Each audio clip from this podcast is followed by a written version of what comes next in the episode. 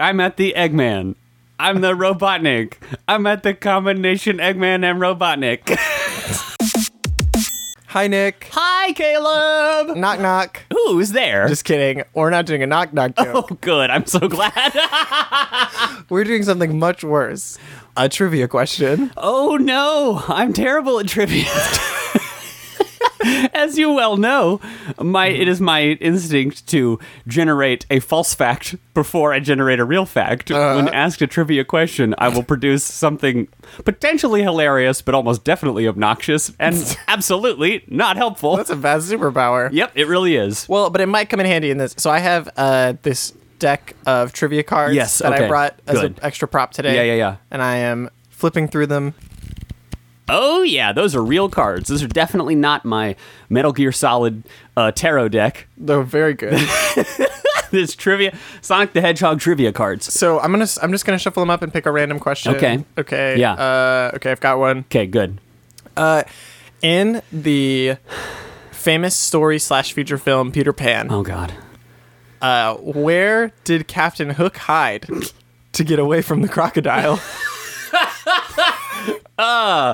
In, um to, to hide to get away from the crocodile. So it's Mm-hmm, Remember in- TikTok, TikTok, tick tock tick tock. Oh yeah. god, the to pressure's make on. sure to make sure the crocodile would never find him. right, Where right, did right, he go? right. He hid inside of uh, the Deku Tree. Let me Peter see. Pan. No, Peter Pan's from the Deku Tree. Sorry, I had to And- check the back of okay. the card. Uh, it's not the Deku tree. Okay, Not okay. yet the- no, Um, sorry. You, but you get three tries. I don't want another try. um, he hid in um an offshore banking account. that one's even closer, but not quite. okay, I don't know. I give up. What is it? The computer room.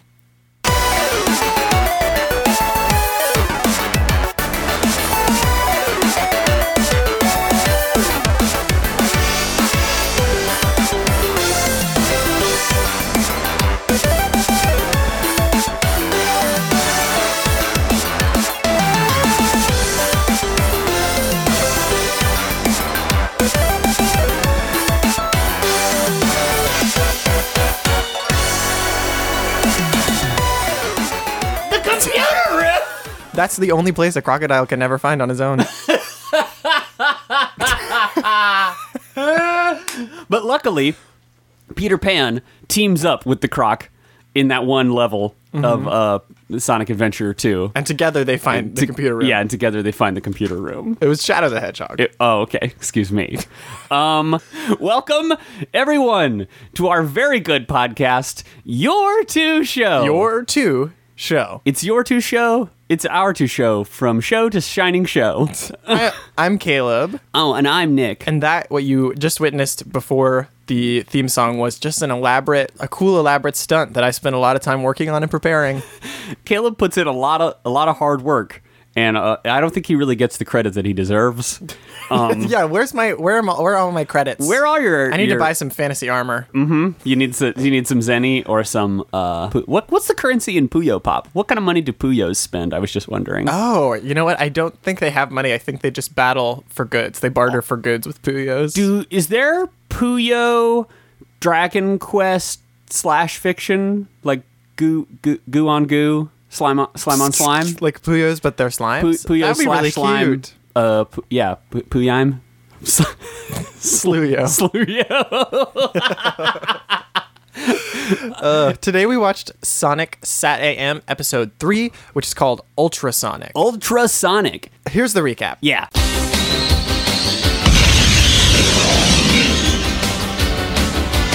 blue streak speeds by Sonic the Hedgehog too fast for the naked eye Sonic the Hedgehog So, as these episodes tend to start, we are shown them in the middle of some kind of operation in Robotnik City. Yep. Them being, in this case, Sally and Sonic. So, Sally, Sonic, and were they with Rotor? No, they were alone at beginning So, Sally and Sonic are inside the pipes of Dr. Robotnik's lab. in the air pipes. yes. Yeah. They're trying to sabotage his roboticizer. Yes. Mm-hmm. They're trying to figure out how it works and how to stop it, basically. And in the meantime, the B team Yeah. of Rotor and Rabot and all of them are trying to find parts, like thrown away parts of like old versions of Yes. Mm-hmm. the roboticizer that they could maybe mine for information. Rotor is the walrus. We just learned that in this episode. Yes, and it rules. Yep. So uh, they are in the midst of kind of trying to hack into the system. Uh-huh. They like unplug the power supply or the communicator, the, The alarm. security system. Uh, Yeah. The alarm. Yeah, the alarm system. they unplug the alarm, and Sally says, "Oh no, what if they have a secondary alarm?" And Mm-hmm. Yeah. Sonic's like, "We'll figure it out." Uh, we get to see Sonic look at himself in the mirror and talk about how hot he is for a second, which was very interesting. a new wrinkle. And then the roboticizer notices they're in there. It tells Robotnik that the roboticizer is in sabotage mode. sabotage. oh my god, it's a sabotage mode. Hurry up, y'all! This is sabotage. Yeah, yeah. I love. I can't even deal with that. That's one of the funniest things that's ever happened. Snivelly, the roboticizer is in sabotage mode. oh, good. That's a good mode That's a to great have. mode to have. Caleb and I looked at each other and said, "Same." Like we are also in sabotage mode. How do you? Why, I why does he put that in his in his robots? Dude, I don't know, but every program that I ever write henceforth is going to have a sabotage mode. Is it a mode that activates when sabotage is being performed, or is it that someone can get into your computer and turn on sabotage mode, and it's just like, all right, I'm tearing myself to Okay, pieces. I have to sabotage myself now. I don't know. I guess if they're true AI, they all have to have that somewhere buried deep inside them. So Snively finds them and tries to capture them. He releases fire hydrant group into this into the Yeah. pipes. They run away from the fire hydrant group, which fire hydrant goop. Sorry, you know what I meant to say, which was fire Extinguisher foam, extinguisher foam. fire extinguisher. Is it fire hydrant? I guess fire Dude, hydrant beep, group is beep, just beep, water. Beep, beep, beep, pause, pause, pause, pause. The recap. Do you think that foam comes out of fire hydrants on the street? No, I don't. I don't. I Caleb, know is that what you think? No, I know that it's water. Anyway, so the fire extinguisher goop starts chasing them down this pipe, Yep. Mm-hmm. but they manage to break out of the edge of it, fall out, and find their way to their hover pad, which is this really cool, like swoopy, hovery. it's disc. a swoopy disc. Yeah. Uh, so the two of them proceed to, during a very slow paced chase Yes. sequence, just have like a banter thing back and forth, but it is not seamless. And it is sort of an uncomfortable, like, you can tell these two people were having this conversation in a totally different room at different times. yeah, the timing is very bad. Because the writing was okay, and I really like seeing Sonic have to sort of have someone keep up with him. Yeah. Like someone giving him a hard time successfully for a while. Yes. Mm-hmm, Was very interesting because we've never seen that before. Usually it's people that are too dumb to respond to him more than once, or, or he doesn't give them a chance or something. Yeah. But he, I, I like the relationship that he has with Sally so far, where she's definitely smarter than him, and he knows it. Yes. and she's also just more effective in almost every way. like when he pulled out the uh, mirror, Yeah. he, it was because he said to Sally, like, with your brains and my looks, Yeah. we'll definitely get through this. And Sally's like, you're half right, and he's like, which half? And And she's, like, mm, guess. guess, and he's like, the good looks part, and then he like rubs his own belly, like he's like, mm my good looks, and she's like, mm, try again.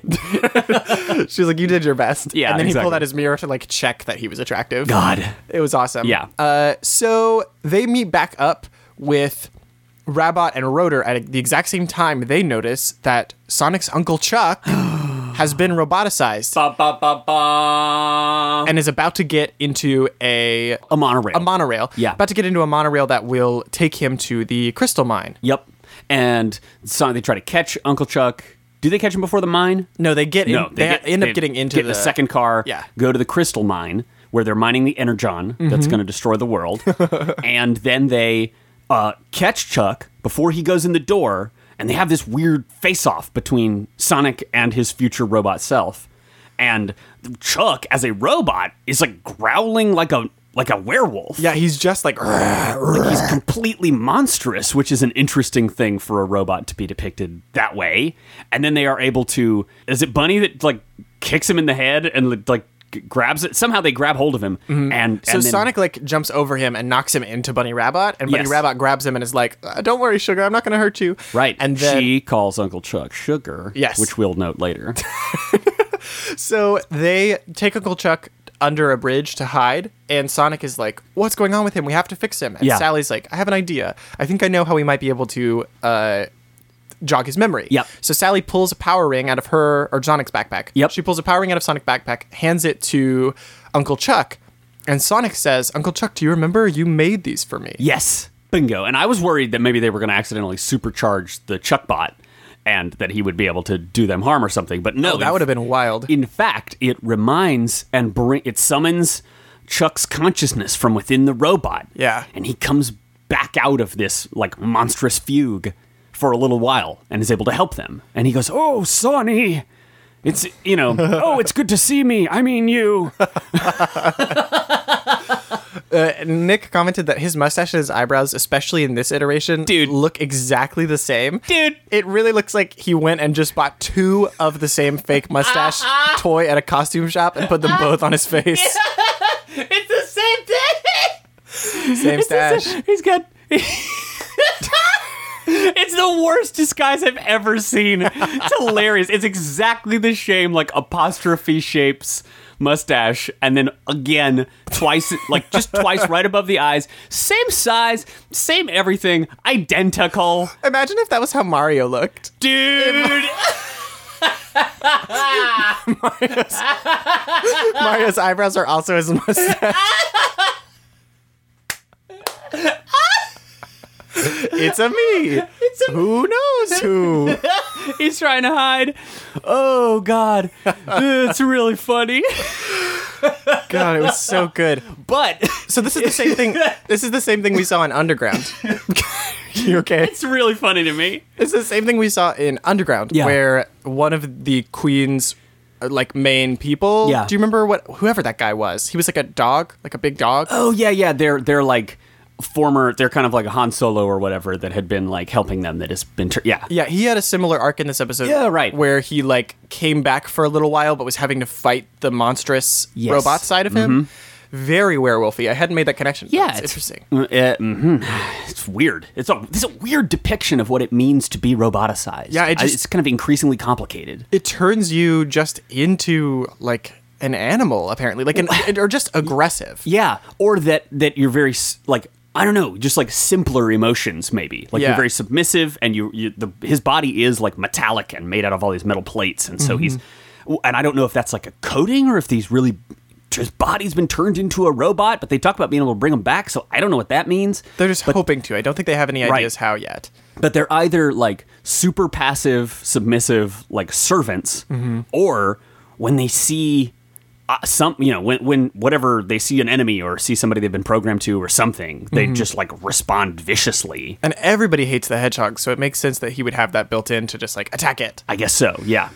So they learn from Uncle Chuck that Robotnik is about to pull a giant crystal out of the ground. Yeah. And this crystal, he calls it a power crystal? I guess? I believe. Yeah. And he says, the phrase I think exactly is this much power crystal being removed from the earth will destroy the ecosystem. Yeah.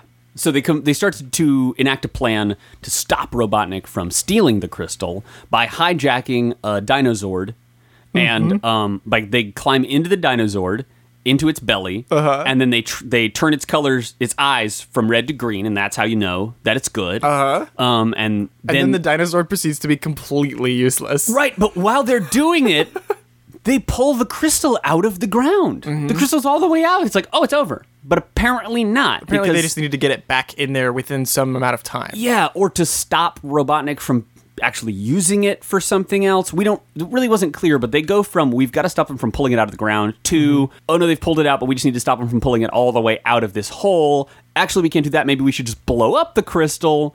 Oh no, the crystal absorbs lasers because lasers are the worst weapon in this show.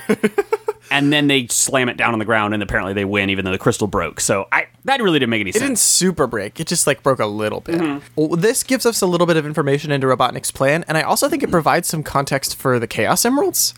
I now I now think I understand a little better what they are Oh. because of this. Like if we're looking at them as being similar to what this power crystal Okay. is, they are. So apparently, in this world, biology and nature, Yeah. is pulling from the energy source of these crystals, which is just like in Power Rangers. Yeah. Okay, It's sure. just like how there's that one crystal on Earth in Power Rangers that uh, she's the trying to Xeon get. crystal. Yeah. Yep. So the Xeon crystal Z- is Zeo? Zeo crystal? something like that. Yes. It is nature, and it, it like provides the energy for plants to grow and life to exist. Yeah. Mm. Mm-hmm. So that's exactly what these are in this, which makes it very interesting that we're coming up Uh, against them alongside literally a dinosaur. Yeah. But uh, what he is doing is taking those crystals used to power nature and using the power instead for his robots. Yes. Uh-huh. So this is presenting a world, an interesting world where r- robotics and nature are literally a zero sum game. They're in opposition. Like you Yeah. have to consume nature in order to create robots. Yeah. Yeah. which is like t- true in reality as well in some ways Mm-hmm. Yeah. uh, but is especially apparent in this like construction of of all nature having one single power source Yeah, yeah. That's pretty cool. So the the episode wraps up with them like they stop the crystal, but then they stop the crystal but chuck can't go with them back home Yeah. they start heading back to knothole and chuck who has been having like little headaches and little flashes of like maybe not being himself over Yep. the course of the episode Yep. finally says it's too late i definitely can't do this and goes into full growly anger mode again Right. they have to leave him behind and sonic cries Yeah. sonic like actually cries on this on this uh monorail and Yep. it's like i can't believe we had to leave my uncle behind like we have to save him and everybody else on the team is like think about what we succeeded at like if we hadn't at least talked to him for that point we wouldn't have saved that crystal Yeah. it could have been the end of everything if Yep. we hadn't at least done that so you made the right choice to do that Yep. he saved the day even though he's still stuck there with robotnik and Right. because he's a robot he's loyal but we can save him someday Right. and we just have to keep working to be able to save him Sally says she's copied part of the roboticizer software and believes that they'll be able to reverse the process eventually. Like Yes. she's going to be studying that. And then and then Rotor says, "We'll save him and the rest of our families." Yeah. And that's a dark moment where we see the stakes for everybody are really really high. And then it's not just Sonic and his family or Sally and her dad, but like everybody in the resistance Yeah. will have had s- someone or most of their family killed or roboticized, I imagine. I mean, even the fact that they're all different animals, right? Like, right. even just looking at the fact that the entire resistance is made up almost completely of different animals, Right. implies, especially if we're if we're assuming like if the only relatives of Sonic we've seen are hedgehogs. Yep. Like Sally Acorn probably hasn't a squirrel chipmunk down. Mm-hmm. Yep. Like They're the they- w- one example of their species that's been able to escape. right, they're the Whoa. only ones of their family that are in the resistance. Good lord. Wow. But the uh, figuring out a way to turn people back from robots to biological life, or at least give them their brains back so they can continue functioning and Right. Mm-hmm. living, is huge. And, Yes. if, and that has they, this episode has finally given us like this is what this story is about. Right. Like not just taking down Robotnik, but specifically saving these people. Yeah. And putting Uncle Chuck in the forefront of it and telling us like this is Sonic's relative. Made that super powerful, super fast. Mm-hmm. Yep, it's pretty cool. So that's the recap. We've got the we got the whole plot. There are a lot of other details to to break down. I want to start talking about the team. Okay. I think, controversial opinion, this is my favorite cast of characters we've ever seen on a Sonic show or Bum, anything. Um, Bum. Bah. Like, period. Okay. And I'm, I'm including Sonic X. Sonic X, Okay. okay. Uh, but tough words. Let's hear it. I know. So Sonic X has an interesting cast. Mm-hmm. They and they pull everybody from the Sonic Adventure era. Right. Everyone. Uh, t- Tails, Knuckles, the Chow, all those people. mm-hmm. Because by that point in the Sonic's in Sonic's history, Sonic, Tails, and Knuckles and Shadow and all them have been established as like the Sonic characters. Yes. So they are like Sonic X is limited by the fact that they are having to definitely use these characters that exist and have existed for decades. Okay. And find variations on them Right. those characters, unfortunately, I think uh, are often pulled and narrowed down to their like individual characteristics. And they get kind of shoehorned into the plot. yes. It's like whatever story we want to tell, it has to include all these characters somehow. Yes. This Sonic Hmm. uh, Sat AM already, every single episode, with the exception of Sonic and Sally, has had a different set of people in it. Mm-hmm. And they have been there when they're necessary and important to the plot. Yeah. Sonic X does a little bit of this. It balances people. And I'm not saying Sonic X isn't is like worse than this show. Or that's bad, but it's just but that- like yeah. Mm-hmm. watching Bunny Rabbit and watching Rotor and seeing the, and Antoine Bunny Rabbit and Rotor were in Yep. this episode alongside Sonic and Sally and those that cast of 5 is so good. Pretty good, yeah. They're so tight. You have Sonic, who's fast, quick, kind of funny. You have Sally, who's obviously the brains of the group. Yeah. Mm-hmm. You've got Rotor, who's the mechanic. You've got uh, Rabbit, who's the brawn Yep. of the group, and then you've got Antoine, who's kind of the comedic flavor. Yeah. I. It's not a successful comedic flavor. Well. and I don't necessarily love Antoine, but a role that he took on in this episode that was interesting is like a positive energy. Like he was just there to help, and he stayed. Like uh, the first episode had him be like so scared, and that was Yeah. Mm-hmm. kind of a weird trait. In this one, he was like very positive and focused, and like kind of the emotional support almost. Yeah, the whole time it was very just, different. Even just by refusing to engage in negativity. Like at one point he Yeah. says, "Oh, it's a slice of pie," and Roeder says, "Ah, "It's a piece of cake, Antoine." And Antoine says, "I'm very glad to hear that." Yeah, Like, exactly. Like, he's- I'm super glad it's a piece of cake. he, they. It seems like on the first episode they weren't quite sure what to do with him. Maybe so, They just yeah. made him fearful. But Yeah. in this one, in this group of cast where Sonic was being the emotional one Mm. and everybody was kind of being support, he was just like there to help. Yeah. and like super positive and energetic, and that was cool to see. Yep. I also did really like that dynamic between Rotor and. Antoine, Uh-huh. because Rotor didn't sound necessarily like mean. No. he wasn't being like, "Ugh." It was Right. it was funny because in the other episodes we've seen Antoine in, whenever he messes up, people don't correct him. They Yeah. just poke fun at him. Yes. Like Sally is like saying what he says and then just like changing one of the words. Yeah. Or like um, Sonic is kind of teasing him or just ignoring the fact that he's messing up. Yep. But Rotor is the one who's like, No, I'm trying to help you. Like this is actually how you say it. Yeah, And I yeah. thought that was really cute. It was good. Like you could, it felt friendly. It felt like they were friends, and because they were the B team, I imagined it immediately evoked like, oh, his like slight irritation at it evoked like, oh, they've been hanging out a lot. Like, Yeah. Mm-hmm. these two especially know each other really well, and I thought that was really cool. It was cute. I, I liked it a lot. And it feels it's funny to remember that all art is like iterative and, and evolutionary and that especially TV finds its voices over time. Yeah. And so often like stuff that kind of put us off in the first episode hasn't really come back. Mm-hmm. yeah, Like the the Sonic and Sally are still antagonistic toward each other, but it's in more of a playful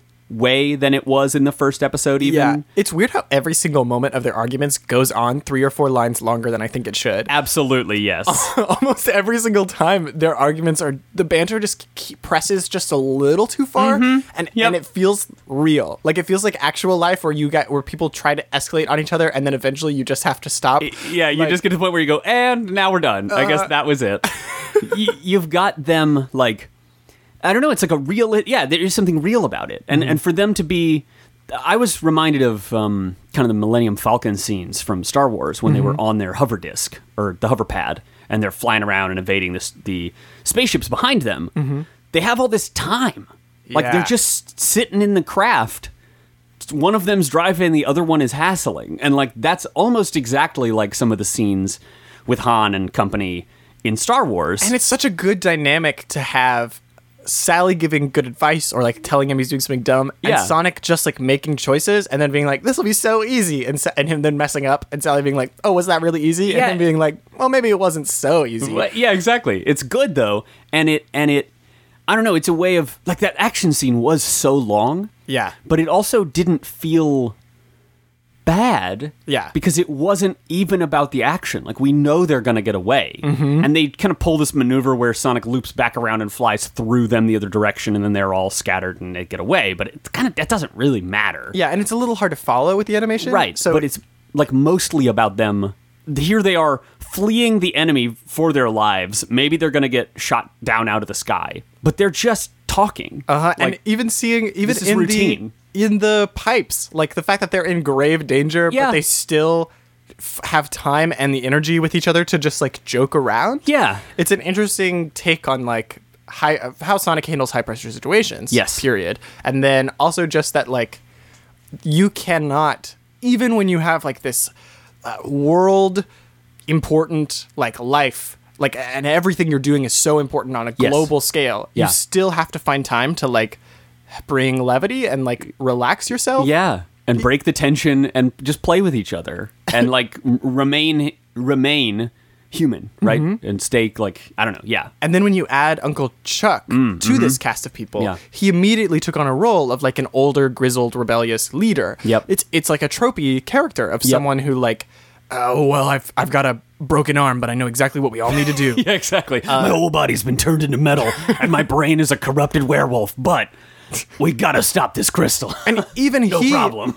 because he was just Sonic. Like, Yeah. Sonic even comments like, "Wow, he's just like me. Like, isn't that my uncle for sure?" Mm-hmm. Everything he said was just like the way Sonic says it, and like he was saying silly things about the robot as they were hijacking it, Yeah. and like using this weird colloquial series of words that uh, come from a variety of different dialects. Yeah, exactly. And like seeing him act like that was very, very interesting because again, this was a guy trying to do something before his brain shut down. Yeah.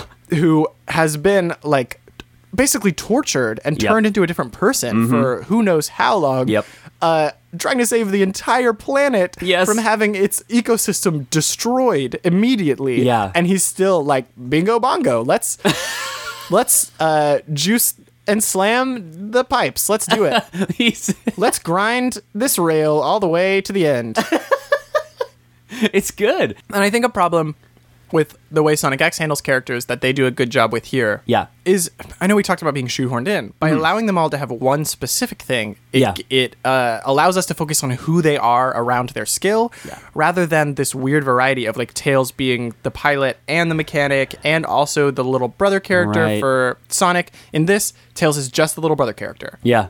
and uh, the brawn is just like instead of it being Knuckles, but then also Sonic, it's like just Bunny Rabbit, and every time Sonic needs somebody to get punched, Yeah. Bunny Rabbit does it. Let's talk about the moment where Bunny says uh, Sonic's like, "Bunny, can you open this door?" It's like this huge metal door. And she's like, "Sure thing, Sugar Hog."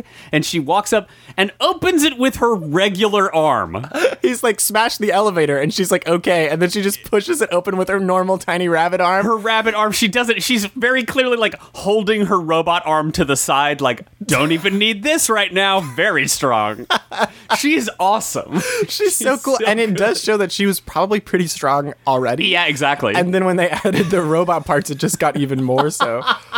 But yeah, she gets to be the brawn, Mm-hmm. and so everybody's got these focused roles, and it's great. Like the characterization is like quick and efficient, and they feel like a team very quickly.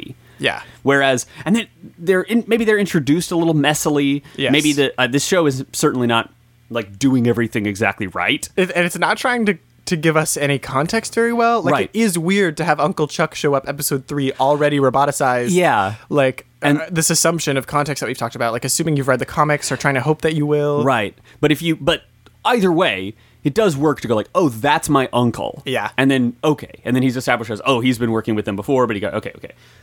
Like it all works out. But Did we say also that he definitely? He definitely did make the power rings. Yep. Which adds another layer of mystery to why are they in the river? Why are they coming down the river? yup. So one thought is, uh, what if they are dropping the power rings into the river upstream, and something about the Zeo crystal is charging them?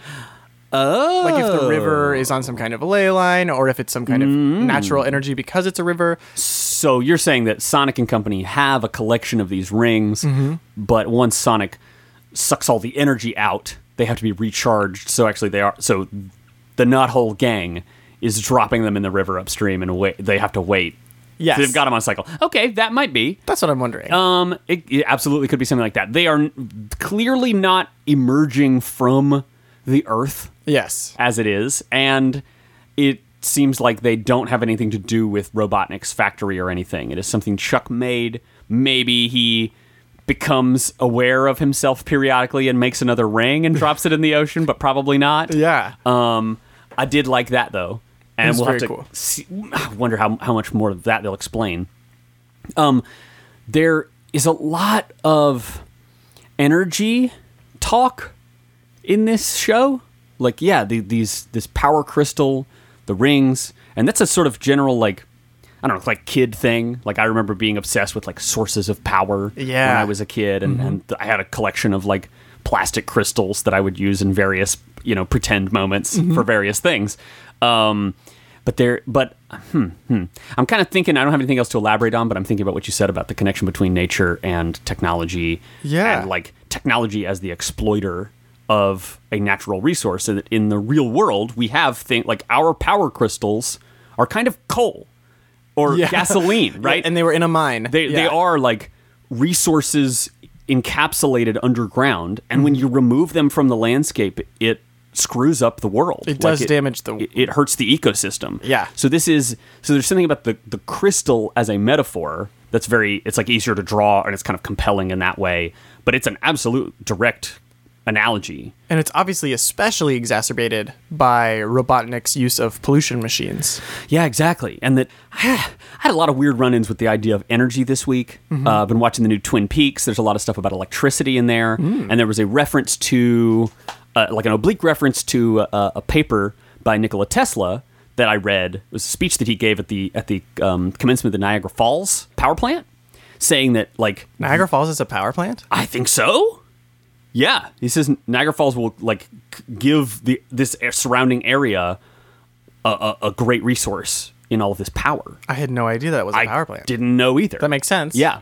Um, and there's the waterfall in Twin Peaks, which is a sort of um magical hub, but in real life, that uh, waterfall is also a, a power plant. Mm-hmm. Um, but Tesla talks about in order to create a just society, we have to stop using power that creates waste. Mm-hmm. Like, and this was in like the early 1900s. He was saying that we, you know, he was working on techniques to create power from sources that will not generate waste. Yeah. and that that power is in a certain way like the root resource of political power and of wealth and that we can see that like people who control the coal and the gas and, and and the oil in the real world have all the power like they have a massive amount of wealth and political influence and anyway i'm just thinking about like in order to This is a nice way to encapsulate that for kids. yeah, I mean that that is some real like political stuff. That's Yeah. real world stuff where if we if if people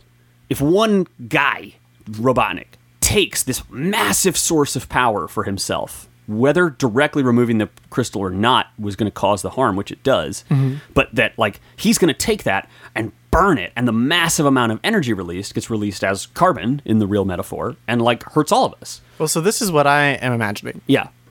this is what just occurred to me could be his long term plan Mm-hmm. that is like, whoa, scary. So you roboticize enough people by force. Yeah. You trap enough people in roboticization and you use them as workers to pollute the atmosphere. Yeah. Eventually, the people remaining come to you to get roboticized because otherwise they Oh. die. God. Like, Oh no. eventually you can charge for that because you have made a, a situation where it's impossible to survive otherwise. Gross. So there's like, th- I was wondering about the pollution machines, and for a while they've seemed to me as just like kind of cartoonish villainy. Like, oh, that's like a silly, weird thing to intentionally do. Oh, whoa, but no. But no, that like, because what that does is eventually you hit a turning point and you stop having to force people to get roboticized anymore. organic creatures can't survive. And Yeah. then they're enmeshed in your system of control. and so they, they, Oh. Hmm. you, they, you can make them do whatever you want. It, To then get roboticized as a reward Wow. eventually. And we could potentially extrapolate that into like why are all jobs being converted into technology jobs or something like that, but Yeah. whatever. um but like yipes, that's terrifying. Yeah, and I bet that's part of his plan. That Yeah. lines up really well. And why he there, there was that one reference I, I- I feel like a few weeks ago that he had like legislated pollution, right? He was like he had made it like mandatory that things pollute, Yeah. or something. Yeah, I- yeah, that's what I'm gonna- talking That's about. like Yeah. yeah. it feels cartoonish, but yeah, holy crap! oh no, Yeah, it, because that gives him like you have full control of a robot society, and so you want to make sure the whole world gets roboticized. If pollution's not dangerous to you Wow. because you no longer need air, then you can make it as bad as you want in order to stay in control. similar real world metaphors with the capitalist, like Yeah. you know, The, and the, the thing Yeah. here, the question for Robotnik that he would have to, if this show continued on long enough, Yeah, grapple with yeah. is like, why? Like, what do you want to be in charge of? Because if you're, if y- if you transform the whole world in order to be in charge of it, now you're not in charge of the thing that you wanted in the first place. Like, Uh, yeah, but the, but that kind of like grasping, like insecure ego that Robotnik has w- it just needs to be in charge and needs to be recognized as having won. yeah, It can't see like th- you you lose track of what it is that's really driving you. You get enmeshed in that like I need to be in charge to the ex- to the exclusion of everything else, and you you begin making decisions that are completely almost irrational to the but to the effect of like well this is the next step I need to I need to win regardless of what that actually means. and I know that I have, like, and I think probably a lot of us have had a microcosm of this Sure. experience where you commit to something Yep.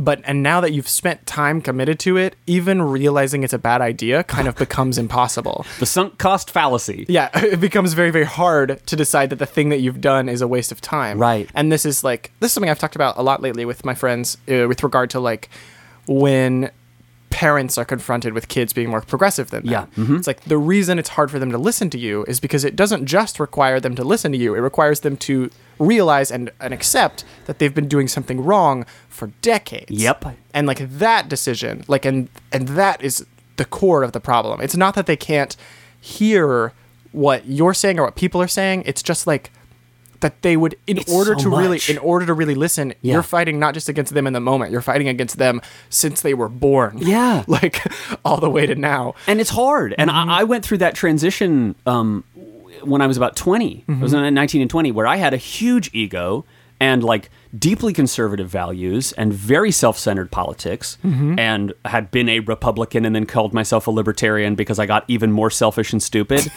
and then I and, and then my like life uh, uh, exploded in a couple of ways because of my ego. And I had to confront that at a at a um, a really like painful turning point. Yeah. And out of that moment of like, well, nothing worked out, so maybe I was totally wrong about some stuff, Mm-hmm. came this moment like of of self understanding and self reflection and, and awakening, and I had the I was lucky enough to be able to come out of that with a more like outward facing, compassionate approach Yeah, and the, toward politics. the best thing we can do for people is try to help them have that moment earlier and earlier. Sure. And try to help kids maybe not ever have to have that exact moment. Yeah, exactly. But when And- you're but when you are like trapped, you know, you're stuck in a job you've been doing for 20 or 30 years, you've got a whole family to, to support or a network of whatever, all this stuff. We build up like the, the the layers of your life. Yeah.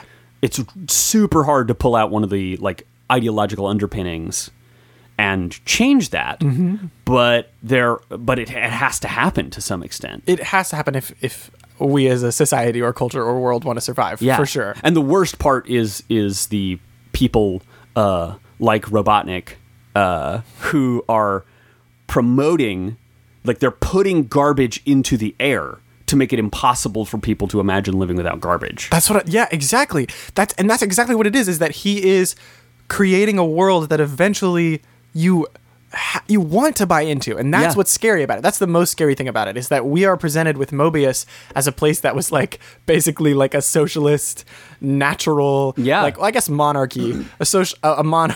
A socialist monarchy, Sure. Oh, yeah. of where there was a king, but everybody was cared for yeah. Yeah. uh, and is turning it into like not even capitalism, just Mm-hmm. like straight up like authoritarian. well, yeah. Yeah. co- corporatist fascism. Like uh, But that is something interesting to talk about. How it's weird how many of uh, our fictions, even to this day, Yeah. will like recognize that monarchies are a weird thing and compensate for that by putting one in their story anyway, but just making it so that everybody that is the king definitely deserves it. is definitely Like, good. Oh, the- they're definitely fine. They're doing a good the king job. and the princess are both really really smart and would be really good at it so like, Yeah. don't even worry Yeah, and like that's exactly. how princess stories get away with it always Yeah. right and like is that it's about like for sure this person is inheriting a kingdom and like maybe that is bad and maybe like a kingdom is a problem and Right. she does think her dad is like doing a bad job but she would do a good job at it and she Right. should be in charge right. Right. it's very very it's like it's interesting to see monarchies presented like that especially in america it's very self-serving but but as you said it's weird like the air is full of ideology that feels inescapable like we're like we've got these this this is the like fundamental frustration with modern politics where it feels like everybody's bad even if they propose to see saying something you agree with they're going to wind up doing something self-serving or in the interests of you know the elite or whatever like there's a that, that that is a like a pollution in the air and that's like halfway true but halfway not and it's hard to escape from that and it's hard to to talk to people about these things it's really tough um, yeah people com- become completely convinced that this is just the way it is and there's no way around it and as david lynch says in his book catching the big fish world peace is a punchline he says when, when someone asks uh, uh, the beauty queen what she wants and she says world peace everybody laughs because that's impossible why is that why do, why do we he says i don't think it should be funny i think world peace is a real goal and Sonic would agree. Yeah, I, I'm really appreciate that a television show from the 90s about Sonic the Hedgehog has taken us on such a wild ride today. I've I've read a lot of weird stuff this week, and I'm having a hard time not talking all about it. But um, no, it's good. It's good. Uh, this is this is what happens when we watch the dystopian ones of these. yeah, no kidding. I mean, it really brings us back to Sonic Underground, Yeah. and like the real talk that has got to come out of confronting. Like these things are allegories. Yeah. they are deliberate metaphors for things that are real. And that's exactly like what we're here to do, right? That's what we want. Our our whole our whole show is based on the idea that stuff deserves to be paid attention to genuinely. Yeah, exactly. And that I don't think it is a coincidence, as we as I believe we've said before too, that people who kids who grew up with Sonic as part of their lives honestly grew up better in in a lot of cases. in a lot of cases, and, and it's certainly not across the uh, whatever. That's a that's a very broad statement, but I feel like there are so many sweet, considerate people who really like Sonic the Hedgehog, and obviously the opposite is true as well because all, we're all people and, and it's complicated. But but it's like I, I think that in the aggregate, s- like these things have been positive forces in in like Yes. in our culture. And I also like I just think Robotnik most of the time is a good realistic like silly villain. Yeah. Like yeah, he like he is a silly villain and he's an over the top villain, but he's one who is very easily mappable onto actual evil in the world. Yeah. Like eh, there are some over the top silly villains that are hard to map, like when someone is just like I am going to control space and here's Exactly. my time rod. Like My time, Rod. finally I've brought together all the uh the time all the spheres All the time spheres are mine, and I shall rule the galaxy. across all timelines. And like uh, the idea of like wanting to be in charge of everything is very obviously like yeah, okay, that's Yeah. bad and we talk about that. But the ways Robotnik goes about Yes. it and his kinds of ways of taking over society and the slow burn of Yeah. like gradually turning people into robots. Like that's actually an- a story that I'm really interested to see. Mm-hmm. We get a lot of like Robotnik at the after he has roboticized the majority of the population. Yeah. What does it look like at first? Like what's the beginning of that? How do you get Yeah. to the critical mass where there's only one rebellion? How fast does that happen? How quickly do people get sucked into it? Like Gosh. that's what I'm curious about. Have we already hit the point where people have been volunteering for the roboticizer? Like I- I'm very curious about that. In in Sonic Underground, we could almost like see that like some of the aristocrats and so forth have m- not necessarily volunteered to be roboticized, but Yes. more or less walked into it. Well, in Sonic Underground, it seems like he's holding that over diff- them. it's a That's like different the one thing he's like keeping from them. In this Right. one, we haven't been given that class of people but at all. but given how few, given how I, I was struck in this episode of Sad I Am how they how much time they spent in these giant like robotic urban wastelands. Yeah. like they I, the fact that they flew for s- many many minutes and we're still just in the heart of it yeah, really shows like wow this has gone a long way Yeah. like this is up uh, after a lot of bad stuff has already happened and it is it is really hammering home the only th- the only way to fix it now is to reverse it. Yeah. That's the only way to fix it is to stop it completely and move backwards. Right. This isn't a thing where we can slow it down anymore. No. It's the thing where it has to be 100% stopped and the only people we have to do that are a bunch of 17-year-olds. like a bunch of young young people. Yeah. Like doing their best to take care of children, Yeah. to r- grow their own crops, Yeah. to like figure out a plan that will take down the whole world and their only uh older advisors are missing or God. only occasionally there for them wow yeah and like that's it's it's pretty heavy rough, yeah. it's heavy and it's big and it's very very cool to see i think it's important to see sonic's goofy goof like positive attitude staying in line with this focused like powerful decision making the fact that sonic went from joking around and seeming like he wasn't caring while saving the day to Mm-hmm. really desperately making a decision very quickly to like i'm gonna save my uncle we're gonna make this happen solving everything and then being presented with something he can't solve and emotionally having to deal with it by crying and having Yeah. his friends tell him that's all right like we're gonna work on this we'll keep it going Yeah. we got to see sonic's whole emotional range today and i think it's super important to show kids that that like all of this Yeah. can exist even within struggle and like all of this should yeah. exist and it's really really neat to see And if you contrast that with the things we don't like about Sonic Boom, for example, Mm-hmm. where Sonic has no greater purpose and doesn't emote, like No. he's not engaged. It- The- yeah, it he just feels gets bad. irritated. Yeah, Yeah. and and that's that's no good. And these the things we see where I, I feel like the characters work the best, especially Sonic, is Mm-hmm. this like there's a clear purpose. Something very bad has happened, but he's not going to give up. Mm-hmm. And where he feels it, like, and he's really there for people, and and it's it's cool. I like I like this character. yeah I- I don't know if I like Sonic the Hedgehog. and I don't know if we've talked about it in this way before, but there's also a difference between building your morals into every piece of your story Mm-hmm. and like your world and building your like point and your message into Yeah. all of it versus trying to fit a message onto a cast of characters every episode Mm. just based on a few actions that they're doing. Like the Sonic Boom problem Yeah. is that the world has no opinions and like the Interesting. the stuff that's happening is all built to be sort of like level. I Like, would we say- are just making jokes. I would say not even that it has no opinion, but that its opinion is this is a tropical paradise. There are no problems here. yeah, Right? It's except it's- for Eggman, and even he is like just part of the living. the world's opinion is isn't this nice? Yeah, When it's not really, or there's this other thing going on, but it that feels so weird whenever Eggman intrudes because he is so ineffective. yeah. I don't know. Yeah, Well, it's, it's, it's, there's a contrast there. and I, I think that's worth something that's something to remember and keep in mind Yeah. when you're watching stuff that isn't sonic related Yeah. it's like they're the reason stuff feels hollow sometimes and the reason when characters are like and now we've learned how to be friends and the reason that that can get under your skin Uh-huh. and bug you and maybe make you feel like oh this is like not this doesn't feel real Mm-hmm, that's often because it is not built into the story itself and that Yeah. the store often that the story what it's purporting to be about is conflicting directly with its actual values Interesting. I talk a lot about Star Wars in this context. Just Yeah. Because Star Wars, the structure of Star Wars completely goes against what it's trying to say. And like Hmm. the, uh, I talk about this with about Harry Potter this week. I had a conversation about it Okay. a long time where like it is absolutely wild to have a whole section of your plot be about how like, uh, certain people in the magical community just because of their families should not be targeted but then also have it built into your world that only certain people get magic like Yeah. that's a weird thing and like a very strange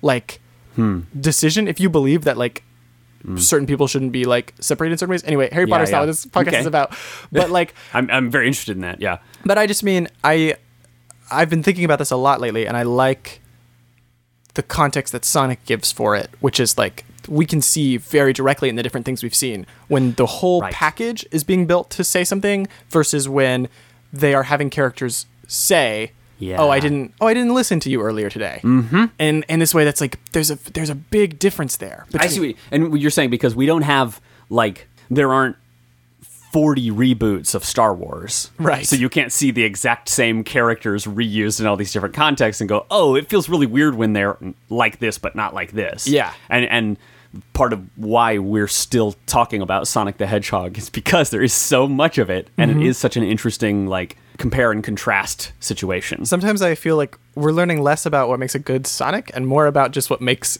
a good piece of art. don't tell anybody.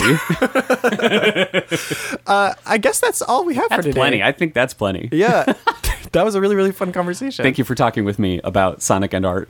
Thank you, Caleb. So, uh, some reminders from last week. We have an article up on Pace Magazine you should check out. Woohoo! Mm-hmm. It's very, very cool. It's about Sonic Forces, and we'll hopefully have another uh, one or two up Working there on sometime 'em, yeah. soon. Our other podcast, Everyday's Great, is still going, and we are going to have an episode up beginning of next week. Yep. What other cool stuff do we have going on? I've got a lot of web and work projects that Mm-hmm. like haven't been launched yet, so I can't talk about them. but I'm like excited. I keep thinking, oh, I made a cool project a month and a half ago. That still hasn't launched. I Can't know. say anything. I've been doing the Blech. same thing where I'm like, I'm working on a book, but I like cannot even not talk, talk about about, it it. out loud. Yeah, so Nope. it's like, Oh, but we are coming up on Caleb's uh, book release in September. Y'all got to get that pre-order. Oh, that's true. So I can actually mention that. So Yeah. our store, Avid Bookshop, is doing a like Christmas in July promo for my Christmas book, Top Elf, starting in the middle of July Uh-huh. and going to the very, very beginning of August.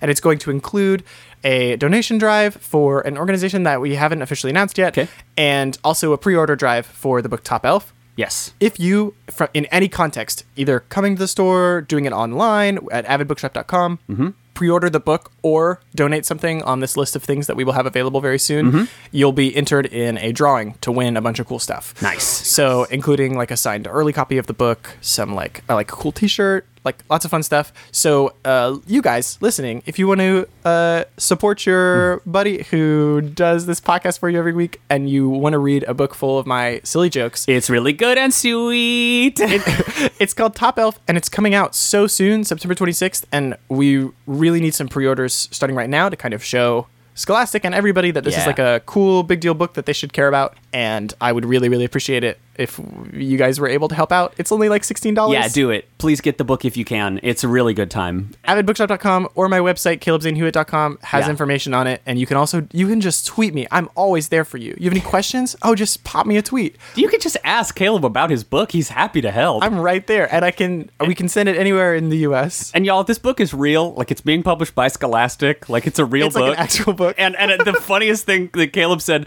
this week that he had he had talked to like three or four different people who when he says, "Oh yeah, my book's coming out," they go, "Oh, is it being published by a local press?" they're, they're like, are you are you publishing it yourself? Or almost every single time, There's I'm the like, assumption that when somebody talks about releasing a book, there's no way it's like really being published. like thousands and thousands of copies are being made and shipped all over the planet. Like that's not it. No, I think it must just be something about my look. I just look too, I No. just too like relaxed and Well, you chill. look very relaxed. like and very working so casual. hard. Yeah, but I, they're like somebody that pretty couldn't possibly also be an author. Well, and the, the other thing is too not to not to toot your horn too hard, but like it's not everybody who gets their book published by Scholastic and does a real good job like you did. So Well, thank like you. do a good job still. Don't let it go to your head. doing my but, like, best. I know you're doing your best, but like anyway, it's good. Like the book is good and fun. So anyway, well I'll put I'll, we'll put some links in the uh, in the little show notes, and I think our show notes are formatted bad. Yes. I think I do. I I've worked. I don't know if that's your fault though. It's just kind of a weird I've worked with medium. the tools that we have available, and that's not working out. So I'm trying to figure out how to fix that. But anyway, there'll be a link in there. So click on one of them big, mo- big old mess of text I'm going to put in there. And uh,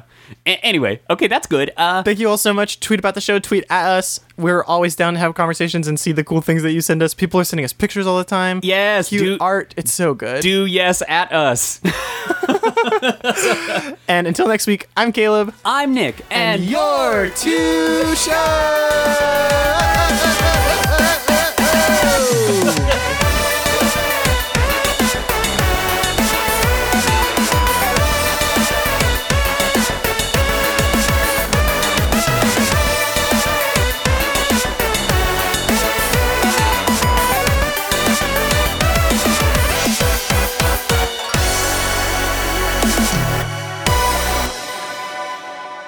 do we want to go? Do you want to have any other kind of like? Um, Maybe I'll run do to we- the restroom Okay, sure. and grab s- some coffee or something. There is no coffee. no, I'll grab some. Do you, want, do you want me to make coffee? No. I will. No. Just takes two minutes. No. Okay.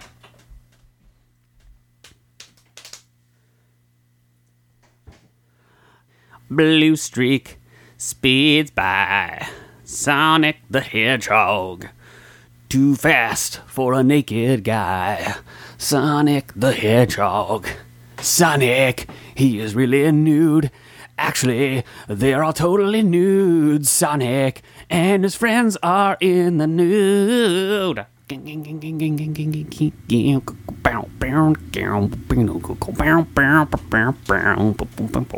Oh, hi, Caleb. Oh hi. Uh, welcome to the pot. Welcome to the room. Po- the podcast room. Welcome to the room. I'm back.